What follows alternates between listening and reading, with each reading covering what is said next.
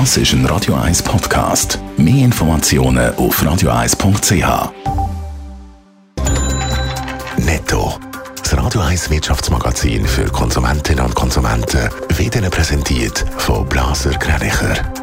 Wir beraten und unterstützen Sie bei der Bewertung und dem Verkauf von Ihrer Liegenschaft blasergreinicher.ch Adrian Sutter. Wegen der steigenden Krankenkassenprämie und höheren Mieten rechnet jede dritte Person in der Schweiz damit, dass sich ihre finanzielle Situation im nächsten Jahr verschlechtert.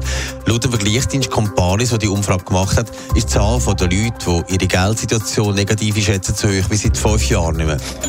In der deutschen Metall- und Elektroindustrie dürfte es noch in diesem Monat zu Streiks kommen. Gemäss der Süddeutschen Zeitung werden im Moment von den Gewerkschaften solche Pläne zusammengetragen und mit den Mitgliedern besprochen. Ein Plan ist, dass einzelne Betriebe für einen Tag zum Stillstand gebracht werden. IKEA Schweiz hat im Geschäftsjahr 21/22 weniger verkauft. Der Umsatz ist gegenüber dem Vorjahr, wo ein Rekord war, um 5% auf 1,2 Milliarden Franken gesunken. Mit dem Abklingen der Corona-Massnahmen hat sich der Konsum wieder weg von Möbeln in Richtung Freizeit verschoben, heisst. Krisen aus der Vergangenen und auch diesem Jahr die schlagen auf das Gemüt und auch auf das Portemonnaie. Vieles, um nicht zu sagen, alles wird teurer. Adrian Sutter, wir haben es vorher gehört, die finanziellen Sorgen werden grösser. Es gibt viele, die im Moment eine Art Kassensturz machen und sich überlegen, wie und wo kann gespart werden, wenn ich nächstes Jahr Krankenkassenprämie so stark muss zahlen oder auch die Nebenkosten und sogar die Miete teurer werden. Und ein Drittel von der Bevölkerung macht sich eben gemäss Comparis wirklich Sorgen, dass es ihnen finanziell schlechter geht im nächsten Jahr.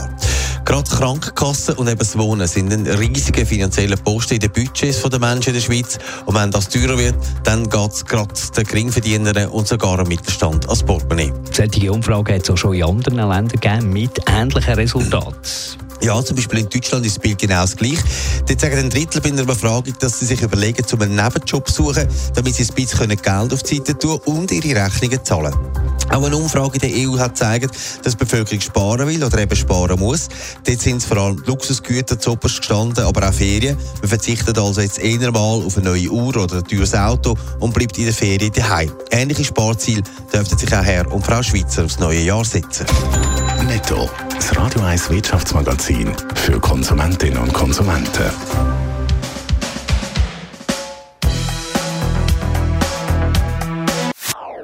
Das ist ein Radio 1 Podcast. Mehr Informationen auf radio1.ch.